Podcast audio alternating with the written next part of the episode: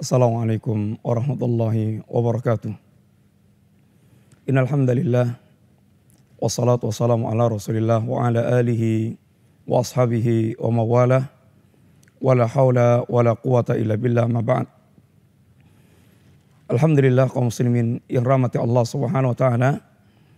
Kita kembali berjumpa dalam kajian silsilah akidah, kajian dasar-dasar agama seorang muslim yang selayaknya seorang muslim dia mengenal dasar-dasar agamanya karena dari situlah dia membangun semua cabang amalia agama dia yang tidak akan manfaat seluruh amalia dia apabila tidak berdiri di atas akidah yang sahihah, akidah yang lurus. Pada pertemuan yang lalu kita telah sampai pada pembahasan dari mana kita membangun akidah dari mana seorang muslim dia membangun akidahnya? Dari mana akidah itu dia ambil? Di tengah-tengah kenyataan umat. Banyaknya pemikiran-pemikiran yang aneh. Yang mereka juga mengatakan akidah. Akan tapi ternyata ketika ditelusur.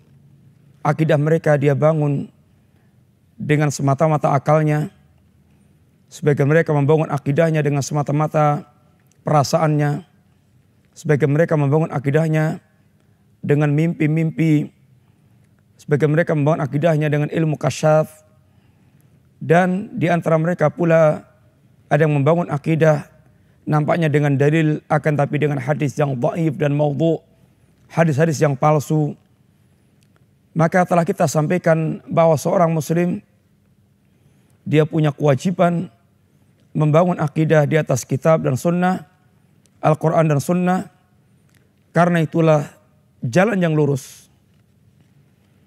Akan tapi perlu kembali kita tegaskan dan kita tekankan fenomena zaman yang realitas menunjukkan benarnya sabda Rasulullah sallallahu alaihi wasallam bahwa umat ini dia terpecah belah ke dalam berbagai macam firqah pemikiran kelompok-kelompok yang memiliki pemikiran yang menjadi dasar agama mereka yang dengannya mereka membangun agama mereka. Maka ada sebuah kunci yang sesungguhnya telah diajarkan oleh Allah Subhanahu wa taala dan Rasulnya sallallahu alaihi wasallam. Yang itu merupakan kunci lurusnya kita di atas agama Allah Subhanahu wa taala. Ketika kita bertanya pada sekian banyak firqah-firqah dan kelompok-kelompok yang ada di tengah-tengah kaum muslimin. Apakah Anda membangun akidah Anda? Apakah Anda mendasarkan agama Anda dengan kitab dan sunnah? Tentu mereka akan mengatakan, iya. Kami membangun agama kami dengan Quran dan sunnah. Akan tapi kemudian ketika kita melihat kenyataan hasil pemikiran mereka, buah pemikiran mereka yang berkembang menjadi amalia agama mereka, maka sungguh kita melihat kenyataan yang pahit betapa sangat tajamnya perbedaan antara kelompok muslim yang satu dengan muslim yang lain. Perbedaan yang terkadang tidak mungkin ditemukan. Kaum muslimin rahmati Allah SWT. Maka ketika kita melihat kenyataan bahwa ternyata orang memahami Al-Quran dan Sunnah bisa menghasilkan perbedaan-perbedaan yang sangat jauh dan sangat diametral. Tentu di sana harus ada pengangkat dari semua khilaf. Yang akan menyelesaikan semua khilaf, perbedaan yang ada. Di sinilah maka para ulama mengajarkan dan menegaskan kunci ketiga dalam kitab beragama yang ini banyak sekali dilupakan atau bahkan hilang pada sebagian kaum muslimin. Ini wajibnya kita memahami Al-Quran dan Sunnah dengan pemahaman salaful ummah. Siapa itu salaf? Yang mutlak menjadi rujukan bagi kita yang salaf maknanya pendahulu, generasi terdahulu. Secara ringkas, Maka ini maksudkan salaf adalah as-sahabah radhiyallahu alim jami'an. Para sahabat radhiyallahu alim jami'an. Tentu pertanyaannya dari mana? Wajibnya kita mengikuti para sahabat Nabi radhiyallahu alim jami'an. Sehingga menjadi sebuah hal yang menenteramkan bagi kita. Memang itulah jalan yang harus kita tempuh. Masalah sumin rahimani rahimakumullah. Para pemirsa yang rahmati Allah Subhanahu wa taala. Kita selalu dan senantiasa berdoa kepada Allah Subhanahu wa taala.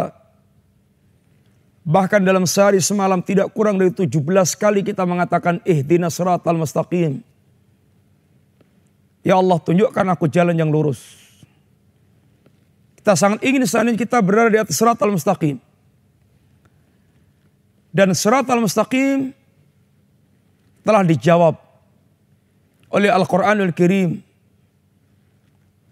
Bagaimana seorang atau apa itu asrat al-mustaqim? Apabila kita rinci asrat al-mustaqim yang pertama Al-Quran. Sebagaimana ayat yang telah kita bacakan.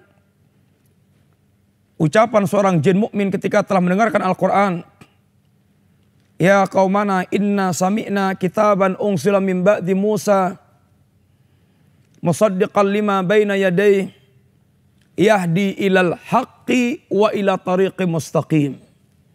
Wahai kaumku, sesungguhnya aku mendengar kitab yang diturunkan setelah Musa yang ajarannya membenarkan apa yang diajarkan Musa. Yang kitab ini yahdi ilal haqqi menunjukkan kepada al-haq wa ila tariq mustaqim dan jalan yang lurus. Al-Quran adalah asrat al-mustaqim. Demikian pula as-sunnah. Ayat yang telah kita sampaikan. Innaka latahdi ila sirati mustaqim. Ya Rasulullah wasallam benar-benar Anda menunjukkan manusia kepada jalan yang lurus. Sehingga asrat al-mustaqim yang kedua adalah as-sunnah. Lalu dari mana kita mengambil asrat al-mustaqim yang ketiga adalah pemahaman para sahabat Nabi Rasulullah alim jami'an. Ayat berikutnya ketika kita telah mengucapkan ihdina siratal mustaqim siratal ladzina an'amta alaihim. Yaitu jalannya orang yang kau berikan nikmat pada mereka. Alladzina an'amta alaihim. Dijawab oleh Allah dalam ayat yang lainnya. Ini minan nabiyyin wasiddiqin wasyuhada wasalihin mereka adalah an'amallahu alaihim. Mereka inilah yang telah diberikan nikmat oleh Allah Subhanahu wa taala. Ini berada di atas jalan yang lurus. Nabi maka dia adalah Rasulullah SAW yang Allah berikan wahyu menyampaikan risalah. Kemudian suha sidikin si sidik sidiknya umat ini paling sidiknya umat ini Abu Bakar As-Siddiq radhiyallahu anhu. Syuhada mereka adalah di antaranya Umar, Osman, kemudian salihin, semua para sahabat, dan semua yang mengikuti para sahabat. Kenapa ini atau kenapa sahabat merupakan generasi yang layak untuk mereka dikatakan di atas surat al-mustaqim? Allah Subhanahu wa taala sendiri pula yang telah mengatakan bahwa para sahabat telah mendapatkan predikat-predikat yang pasti mereka di atas surat al-mustaqim. Dalam surat Al-Hasyr, Allah bicara tentang muhajirin, Allah bicara tentang ansar. Orang muhajirin Allah katakan dengan ungkapan ulaika humul ulaika humus sadiqun. Mereka itulah orang yang telah jujur dengan keimanannya. Orang Ansar Allah katakan dengan ulaika humul muflihun. Mereka itulah orang yang telah beruntung, telah sukses dengan mereka, dengan agama mereka. Tentang mereka semuanya Allah katakan pula ulaika humul mu'minuna haqqan. Mereka itulah orang mukmin yang sebenarnya. Dan predikat dalam sekian banyak ayat yang semuanya alamatnya para sahabat Nabi Rasulullah alim jami'an. Demikian pula Rasulullah SAW telah mengatakan tentang para sahabat dengan kalimat khairun nas karni sebaik-baik manusia adalah manusia yang hidup pada kurunku mereka para sahabat. Sebaik-baik manusia sehingga Allah Subhanahu wa taala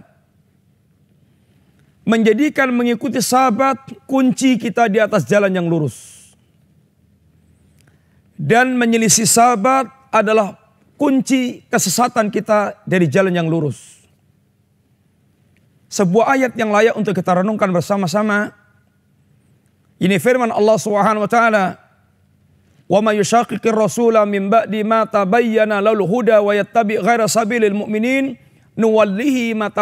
nusrihi jahannam wa sa'at masira." Barang siapa yang dia mendurakai Rasul setelah jelas baginya petunjuk. Barang siapa yang dia mendurakai Rasul setelah jelas baginya petunjuk Kemudian Allah tidak mencukupkan di sini. Yang sesungguhnya seandainya Allah mencukupkan di sini pun telah cukup. Akan tapi Allah berikutnya sertakan wa yattabi ghaira sabilil mu'minin. Dan mereka mengikuti selain jalannya kaum mukminin. Dan mereka mengikuti selain jalannya kaum mukminin. Siapa yang dimaksudkan dengan sabilil mu'minin? Yang apabila diselisih jalannya, apabila menyimpang dari jalannya, maka Allah akan mengatakan nuwallihi ma tawalla wa nusrihi jahannam akan kami palingkan ke mana dia berpaling dan akan kami lemparkan dia ke jahanam. Apakah yang dimaksudkan mukminin dalam ayat tersebut adalah rafidah, syiar rafidah, atau khawarij, atau sufi, atau mu'tazilah, atau yang mana? Tentu tidak ada jawaban lain kecuali mereka adalah para sahabat Nabi Rasulullah alaihi jami'an. Al-Imam Ibn Al-Qayyim Al-Jauziyah rahimahullah ta'ala beliau mengatakan di antaranya Kullu man kana a'rafu lil haq wa atba'u lahu kana ahaqqu bisiratil mustaqim. Kana awla bisiratil mustaqim. Setiap orang yang mereka itu paling mengetahui tentang al-haq dan paling itiba, paling mengikuti al-haq, maka mereka itu orang yang paling berhak untuk dikatakan di atas surat al-mustaqim. Seandainya kita tanya, dari generasi umat dari awal para sahabat sampai sekarang, Siapakah yang paling faham tentang al-haq yang diajarkan Rasulullah SAW? Apabila kita menjawab, kitalah yang lebih faham, tentu merupakan keterlaluan, jawaban yang keterlaluan. Dan tentu insya Allah umat akan sepakat yang paling faham, yang paling mengenal kebenaran adalah para sahabat Nabi Rasulullah alaihi jami'an karena mereka yang langsung diajar oleh Nabi, mereka menyaksikan turunnya wahyu Allah Subhanahu wa taala. Mereka langsung berinteraksi dengan kenyataan dengan turunnya ayat tersebut.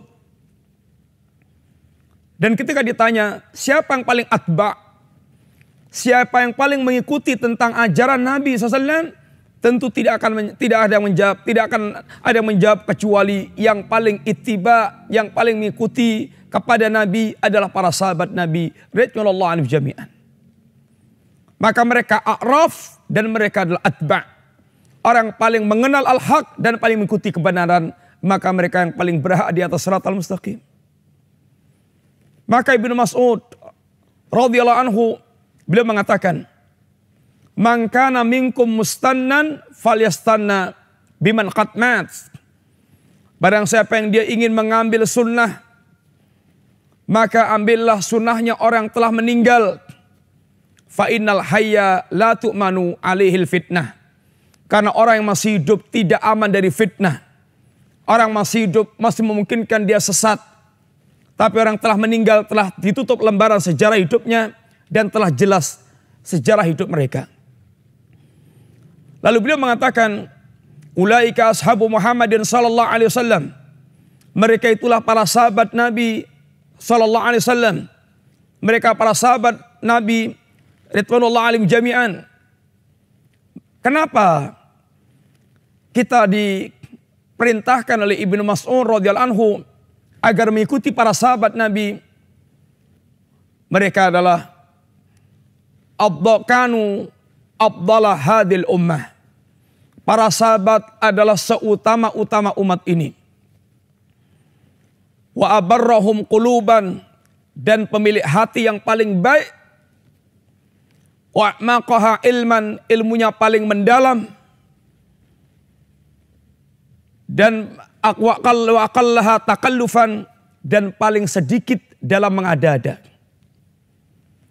Ihtarahumullah li suhbati nabiyhi dan Allah telah memilih para sahabat untuk menemani nabinya.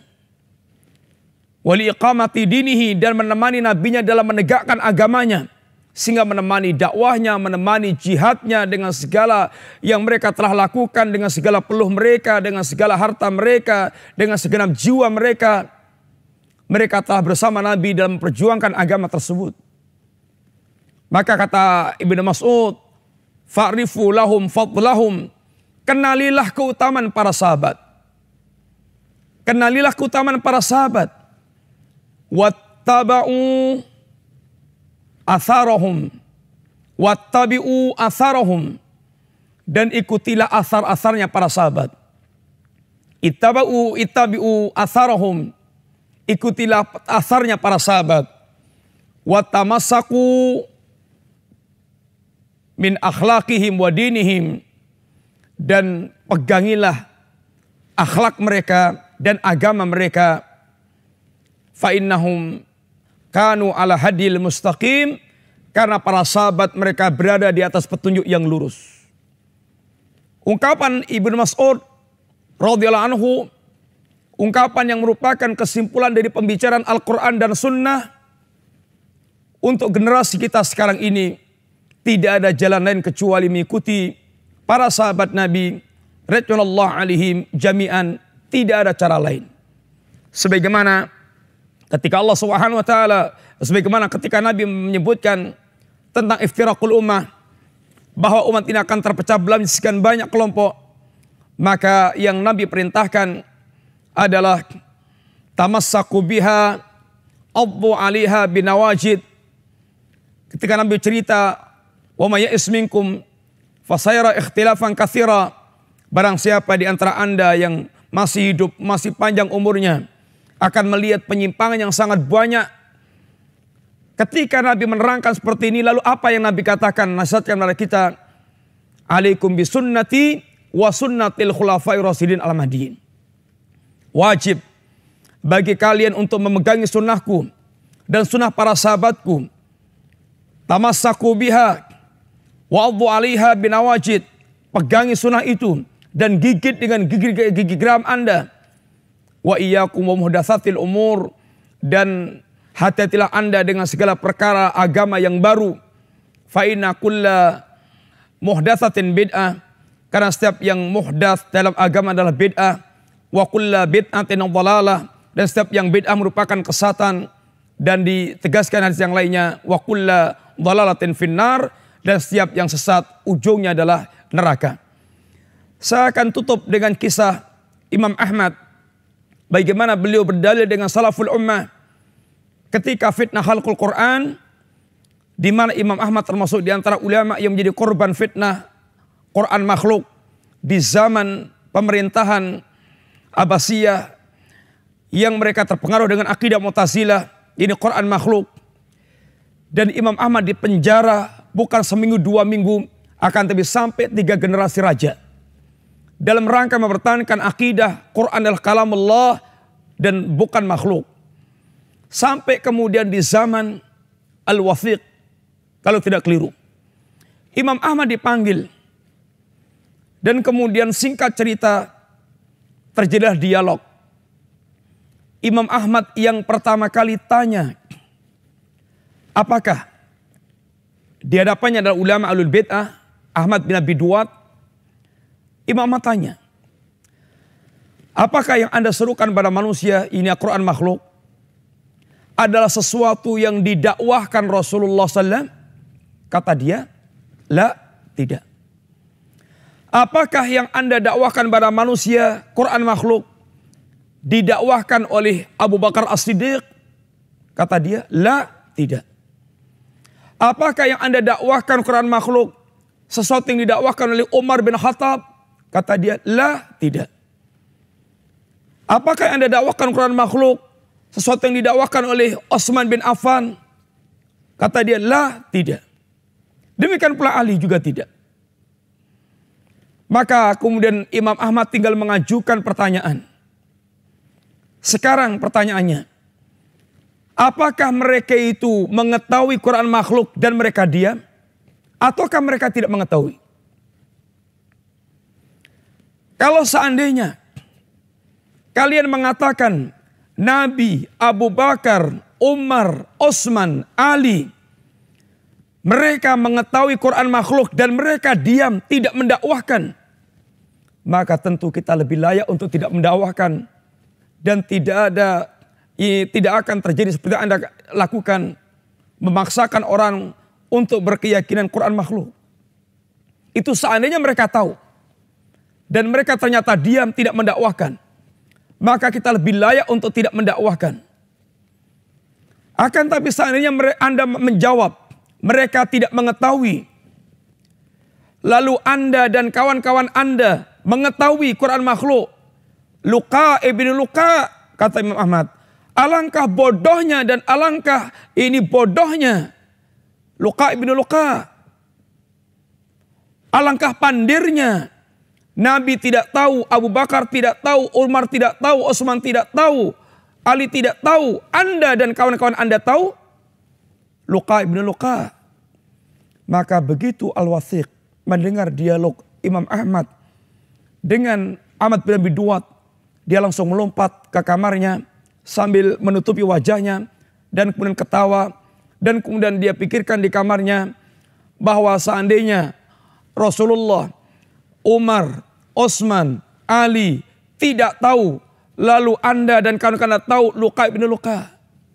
Maka saat itulah, mulai saat itulah kedudukan mereka jatuh di mata raja.